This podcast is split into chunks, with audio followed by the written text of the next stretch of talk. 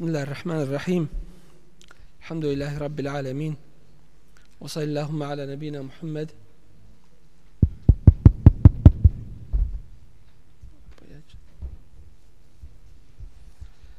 وصلى اللهم على نبينا محمد وعلى آله وصحبه ومن اهتدى بهديه إلى يوم الدين. ثم ما بعد.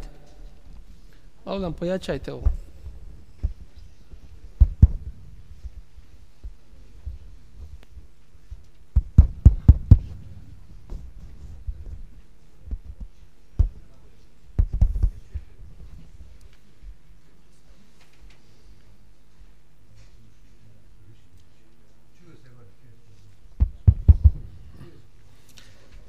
بسم الله الرحمن الرحيم.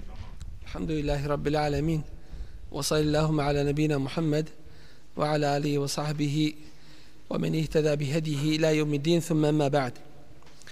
الله تبارك وتعالى أسور الإنسان. Što znači čovjek koja ima i drugo jedno ime, a to je sura Tuddehr, sura koja nosi naziv vrijeme. Kaže uzvišeni Tebareke wa ta'ala hel eta ala l'insani hinu min ad-dahri lam yakun shay'an madhkura. Da li je to, da li je bilo, sad je prejako,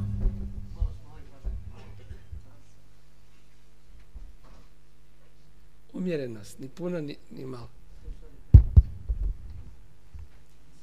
هل أتى على الإنسان حين من الدهر لم يكن شيئا مذكورا je bilo vrijeme Allah te bareke ve taala kaže čovjeku ili period vremena lem yekun shay'an madhkura kada nije bio ništa što se može spomenuti. Dakle, je li bilo nekada vrijeme kada čovjeku nije bilo pomena dotičnome čovjeku? Hejnum mine dehri jedan period vremena ovdje znači da li je bilo toga da u jednom periodu čovjek uopšte nije bio u bilo čijem spomenu osim u znanju Allaha te barake wa ta'ala. Svakako da je to vrijeme bilo. I to nije malo vrijeme. Allah zna koliko godina hiljada i koliko miliona godina zapravo koliko vremena čovjek nije postojao. Allah te bareke ve taala je oduvijek. A čovjek svaki pojedinac, a i ovo čovječanstvo cijelo je od skora. Inna khalaqna al-insana Allah te bareke ve taala kaže mi stvaramo čovjeka min nutfatin od jednog malog dijelića kapljice jedne. Čovječe, prvo tebi nije bilo spomena, a drugo stvore se od jednog dijelića kapljice. A kakav je taj dijelić kapljice? Emšađin je opisan. A to je da ovdje se prevodi od smjese, a u stvari to je dio kapljice koja je odvratna čovjeku. Dakle, nečega beznačajno. Nečega u biti bezvijednog. Nebtelihi mi ga stavljamo na kušnju feđa'alnahu semi'an basira i činimo ga da bude semi'an, da čuje i da, i da vidi. Allah te barake ve ta'ala je stvorio čovjeka i dao mu mogućnost i uslove da shvati i prihvati pravi put. Od toga je da čuje, od toga je da, da vidi, od toga je i razum ljudski i shvatanje. Pa zašto čovjek zaboravlja to vrijeme kada ga nije uopšte bilo i zašto čovjek zaboravlja to od čega je stvoren? Pa se ova sura potom je zove i suratul insan, sura koja govori o čovjeku i sura koja govori o vremenu. S tim što se u ovoj suri spominje početak čovjekom, njegov život i njegov završetak. Allah uzvišeni kaže inna hedejnahu sebile i mi mu ukazujemo na pravi put. Allah te bareke ve taala čovječanstvu ukazuje na pravi put i upućuje Allah te bareke ve taala na pravi put. Fe imma šakiran ili će biti zahvalan o imma kefura ili će biti nezahvalan. Dakle, osnova imana jeste zahvalnost Allahu te bareke ve taala koja se pokazuje u ibadetima i pokornost uz, i pokornosti uzvišenom stvoritelju te bareke ve taala a osnova kufra jeste nezahvalnost Allahu te bareke ve taala koja se pokazuje u nepokornosti. Allahu te bareke ve taala. Inna a'tadna lil kafirin mi smo pripremili za nevjernike. Selasile lance. A već i o tome je bilo govora u suri kojoj? El haq.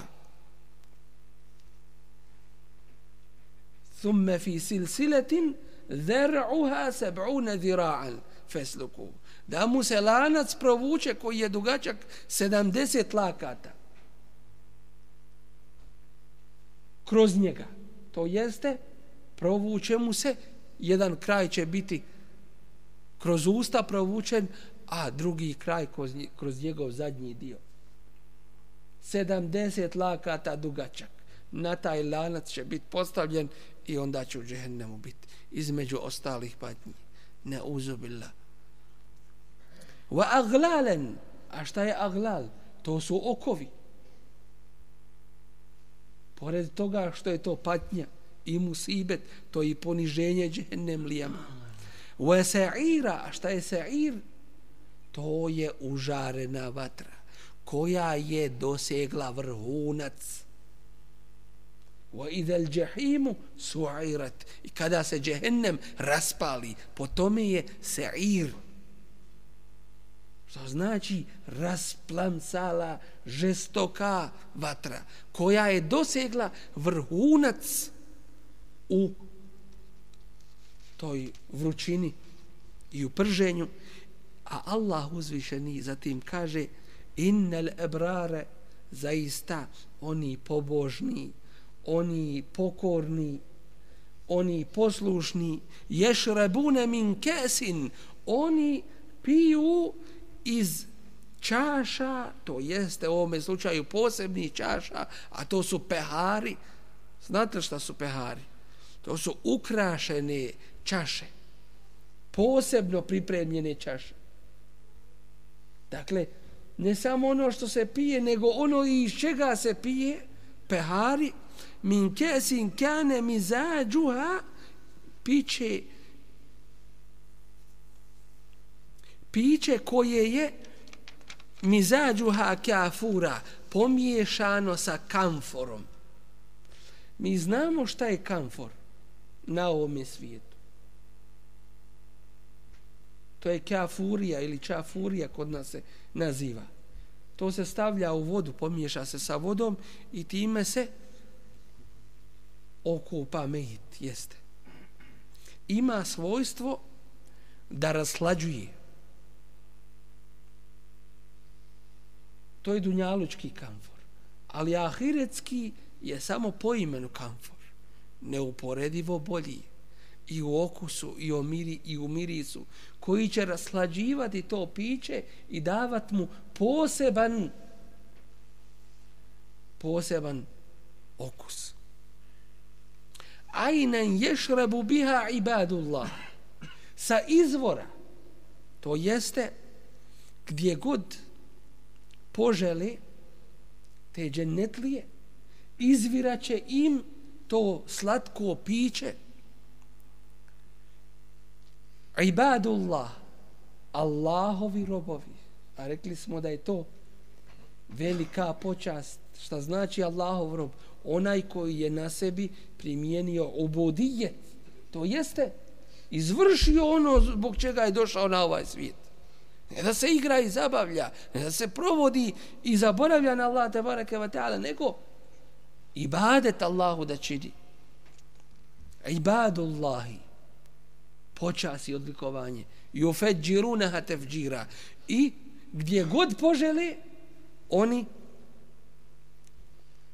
razvode te izvore. To jeste poželi da mu kod njega provri izvor toga pića to mu provri. I gdje god poželi da ono teče tu će i teći. Dakle gdje hoće Allah mu to daje yufajjiruna tafjira. Ko su ti Allahovi robovi? Jufune bin nadri. Oni su izvršavali zavjet. Zavjet je ono na što se čovjek obaveže da će učiniti. Od stvari koje nisu obavezne u biti dakle ne treba zavjet za namaz farz jer je to u biti obaveza i Allah te time zadužio nego čovjek se zavjetuje u nekim stvarima od dobrovoljne prirode da će ih izvršavati i kad se zavjetuje onda mu te stvari postanu obaveznima i u tome slučaju dužan je da ih izvrši. Te stvari koje su bile dobrovoljne, oni su i njih izvršavali jer su se na njih obavezali, a šta reći tek za one temeljne obaveze i dužnosti, svakako da su ih izvršavali, وَيَحَافُونَ يَوْمَنْ كَانَ شَرُّهُ مُسْتَطِيرًا i bojali su se dana čije je zlo svakdje prisutno. Dakle, čuvali su se dana na kome će veliko zlo mnogima da bude وَيُطْعِمُونَ الطَّعَامَ عَلَى حُبِّهِ i oni su hranu davali, dijelili i udjeljivali, mada su je i sami željeli. Dakle, to su oni koji su iz svoje osnove udjeljivali. A šta mislite za onaj višak je za njega udjeljivali? Svakako, svakako. Dakle, i kada su bili potrebni i kada su volili, izdvajali su najljepše i najbolje. Rekao sam vam neke od tih primjera. Jednom dolazi siroma koji je neugledan u svome u svojoj pojavi dolazi jednom od pobožnjaka a njemu je bilo pripremljeno nešto od posebnog jela a ovaj reče dajte mu to jelo neko on jede a ukućani rekoše mi smo se namučili dok smo ti ovo pripremili on da ste mu bilo šta dali, jeste, da ste mu bilo šta dali, bili, bio bi zadovoljan. On i, i ne vidi to što, što, što si mu dao i učinio. Kaže, vidi i njegov gospodar. Allah te bareke ve ta'ala. Len tenalul birra hatta tunfiku mimma tuhibbun. Nećete doseći, nećete dobiti tu bogobojaznost, to dobročinstvo, dok ne budete te udjeljivali ono što volite ono što vam je drago. Dakle, to je to. Jer u ime Allah te bareke wa ta'ala daje se najbolje, najvrijednije. Miskinen davali su miskinu, siromahu, wa jetimen i jetimu, a rekli smo ko je jetim. Ko je jetim? Dijete koje ostane bez oca, a nije doživjelo punoljetstvo. Zašto bez oca? Zar djetetu nije potrebna majka? Rekli smo da jeste i kako. zbog njene pažnje i ljubavi i tako dalje. Ali u osnovi čovjek je zadužen u ovom slučaju otac da se brine o obskrbi djeteta, da radi, da zarađuje, da privrijeđuje i tako dalje. Pa kad se ukine taj oslonac djetetu, to jeste njegov taj koji se brine o njegovoj obskrbi, onda više nije ugrožena pažnja tome djetetu, nego osnova opstanka njegovog. A to je otac. I zato se takvo djete naziva jetimom. I drugo, otac brani to djete od napada, nasrtaja, od zlostavljanja, nepravde, koja može doći tome djetetu nejakome od drugih i kad se ukine taj otac, može li majka to učiniti i stati namjesto toga? To ne može majka učiniti. I je timu daju va esira i zarobljeniku. Dakle, udjeljuju svima koji su potrebni innama nut'imukum liwajhi llahi mi vas hranimo mi vam dajemo za Allahovu ljubav u ime Allaha to činimo la nuridu minkum jazaen wala shukura. I od vas ne tražimo niti hoćemo ni nagradu kakvu naknadu niti zahvalu. Ali da bude još veće oni to nisu rekli. Siromasima i potrebnima kada su davali. Da kažu, mi vam to dajemo, ali ne tražimo od vas nagrade, niti, niti naknade, niti zahvale, nego su to rekli, što se kaže, jezikom svoga stanja ili svojih dijela. Drugim riječima, davali su i udjeljivali na način osjećajno, na način kako fukara i potrebni ne bi osjetili i najmanje poniženje ili nelagodnost u tome davanju. Razumijete ovo? Dakle, gledali da to bude samo ima Allah te bareke ve ta'ala inna nakhafu min rabbina mi se bojimo gospodara svoga. Yawman abusan qamtarira dana kada će lica biti smrknuta i abus od abese smrknuti se kamtarira koja će biti namrgođena dakle u velikom strahu fawaqahumullahu sharra zalika al-yawm pa ih je Allah sačuvao zla toga dana walaqahum i dao im i darovao ih čime nadratan wa surura šta je nadraten nadraten, to smo rekli da je ozarenost, svjetlost, raspoloženje u licu. A šta je surur? To je radost. Pa je ovdje opisao da im je dao dvoje. Prvo u vanjštini očituje se njihovo zadovoljstvo, a ono to je ozarenost, a drugo je u srcu zadovoljstvo i sreća koju im je Allah te bareke ve taala podario. وَجَزَاهُمْ بِمَا صَبَرُوا I nagradio ih je za ono što su strpljivi bili dženneten, džennetom i svim onim što je u džennetu, a između ostaloga waharira i svilom. Jer po odjeći se poznaje šta? Stanje obično čovjeka. Da dođe neko dobro uređen, sređen, naglancan i kaže ljudi ja nemam šta jest. Biste li vi to povjerovali nekako? Teško bi bilo povjerovati. Jer se na odjeći vidi Dakle, u ovoj odjeći dženetlija se vidi njihov rahatluk od svile prave.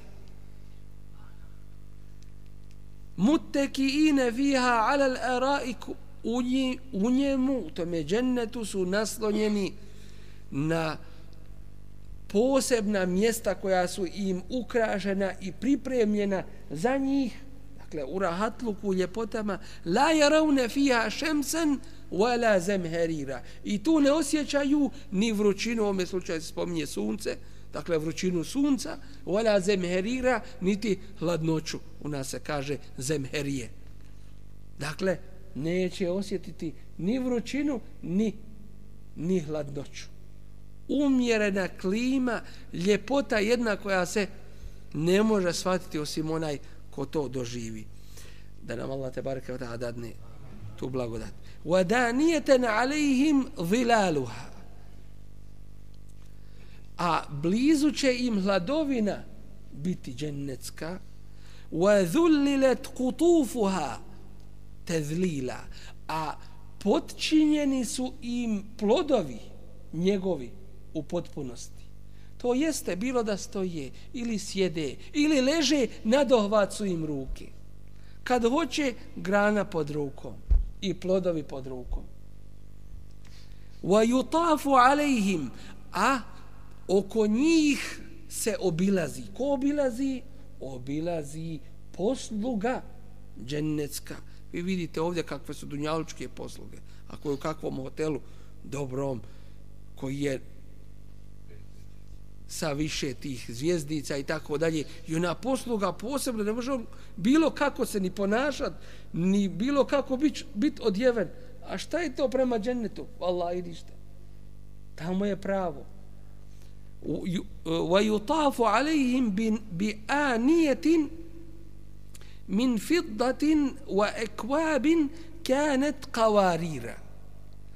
I bit će usluženi iz srebrenih posuda i čaša koje su prozirne. Takvo je to srebro posebne vrste da je ono prozirno. To nema i nepoznato nam je na Dunjaluku. Kavarira min fiddatin kaddaruha takdira. Prozirnih od srebra čiju će prema ka, čiju će veličinu prema svojim željama određivati. Kako veličinu? Jedno kako mu je lahko u ruku uzeti. Dakle, da nije ni veća ni manja. Drugo, koliko će biti napunjena. Tačno koliko želi, bit će mu napunjena ta, taj pehar i ta posuda. Dakle, neće više, pa da mu je žao ostaviti, niti manje, pa da se ne napije koliko hoće, pa treba ponovo točiti. Koliko poželi, toliko će imati u toj. Subhanallah, gdje to ima? Osim u džennetu, nigdje drugo. وَيُسْقَوْنَ فِيهَا كَأْسًا كَانَ مِزَاجُهَا زَنْجَبِيلًا I bit će pojeni čašama koje će biti začinjeno zenđebilom. To je posebna vrsta začina i mirisa. Ovdje se prevodi kao imbir, ali to je zenđebil. To ima na Dunjaluku po imenu, ali ono ahiretsko nema ga nigdje. Dakle, samo su imena ista. Ajnem fiha tu sem masel sebila, iz izvora u njemu u džennetu koji se zove Selsebil. To je jedno od izvora džennetskih. وَيَطُوفُ عَلَيْهِمْ وِلْدَانٌ مُحَلَّدُونَ I oko njih poslužuju ih mladići koji su vječni. To jeste posebna posluga i da raejtehum kad ih vidiš u njihovoj brojnosti, rasprostranjenosti, uslužnosti, hasibtehum lu'lu em menthura. Ti pomisliš da su oni biseri razasuti. Wa idha ra'ayta a onda kad pogledaš themme ra'ejte, ti tu vidiš ne'imen blagodati mnogobrojnih wa mulken kebira i velike vlasti koja će ti se dati. Koliko ćeš tamo imati bašća? Koliko ćeš tamo imati kuća i odaja i dvoraca? Koliko ćeš tamo imati voćnjaka? Koliko ćeš rijeka tamo imati? Tvoje samo. I ni s kim se ne sporiš, jel pola metra tvoje ili njegovo? Allahu akbar koliko će ti se tamo vlasti dati Allah kaže mulken kebira velika vlast e ta velika vlast koja će se dati onome koji posljednje koji posljednji uđe u džennet veća je nego bilo koja vlast ovih vladara na Dunjalu. Zapravo svih vladara na Dunjalu koji su bili od početka do kraja. Ta vlast najmanja koja će se nekome dati u džennetu je veća. Alijehum thijabu sundusin hudrun wa istabrak. I na njima su na njima je odjeća sundus od sundusa. Šta je sundus? To je svila, jeste. Ali kakva svila? To je tanka svila. i ona je zelene boje, wa istebrak i teška, i teška svila. Dakle, biće u posebnoj odjeći wa hullu asawira min fidda i biće nagizdani biće ukrašeni biće nakičeni narukvicama od srebra وَسَقَاهُمْ svakako posebnog وَسَقَاهُمْ رَبُّهُمْ شَرَابًا طَهُورًا a gospodar njihov će ih napojiti čistim pićem.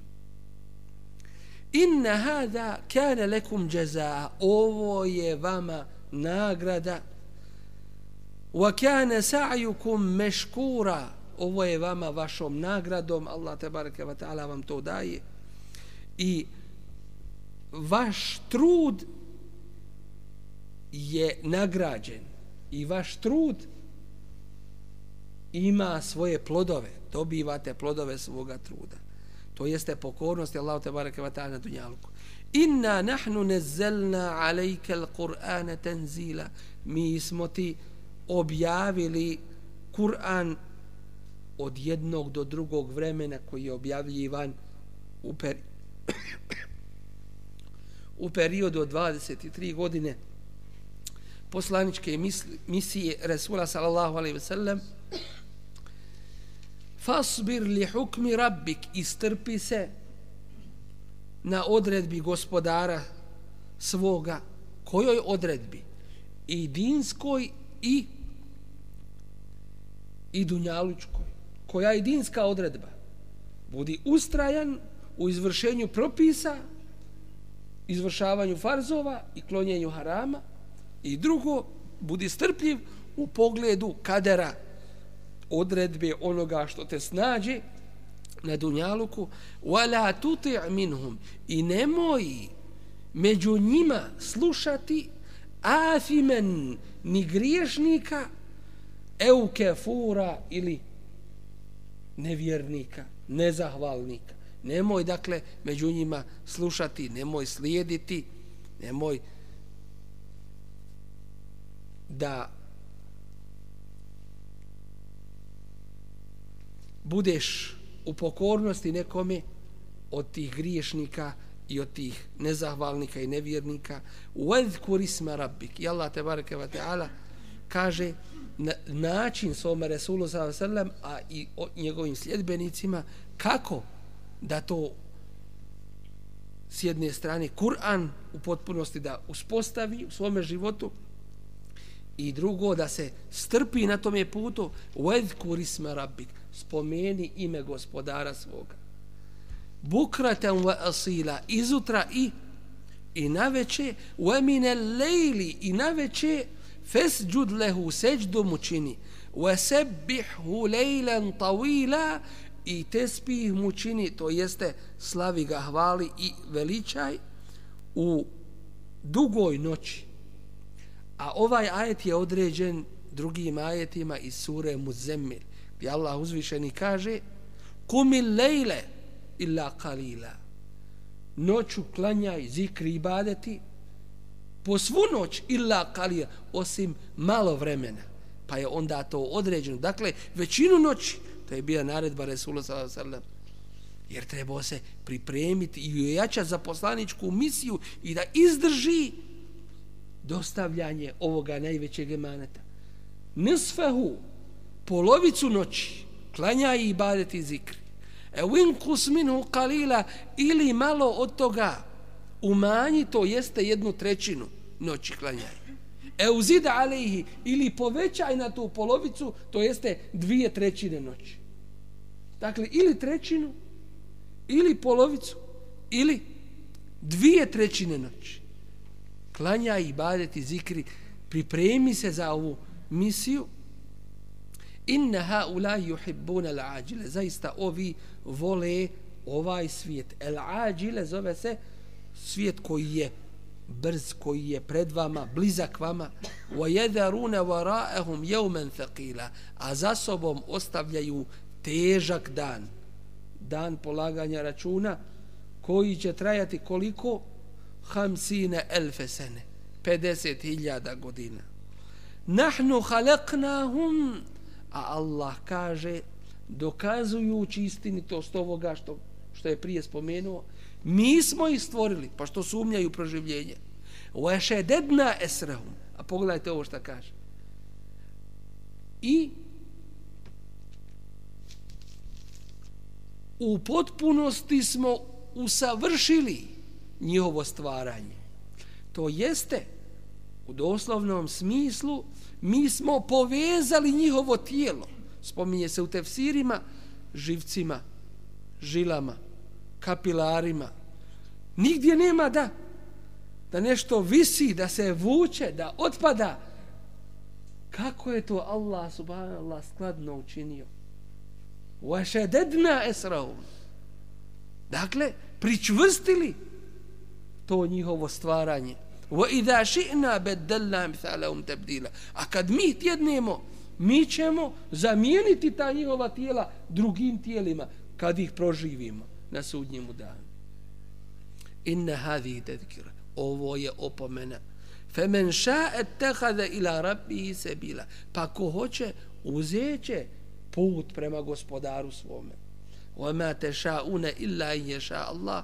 A vi nećete ništa moći učiniti i htjeti osim samo ono što Allah hoće. Inna Allah je kjane aliman hakima. A Allah je taj koji sve zna i koji je mudar i rekli smo ovome na kraju sličan, slični su ajeti na kraju sure El Muddethir ajeti koji govore o kaderu. Ima li čovjek svoju volju? Rekli smo ima svoju volju da odabere. Može li prema tvo, toj svojoj volji da učini čovjek?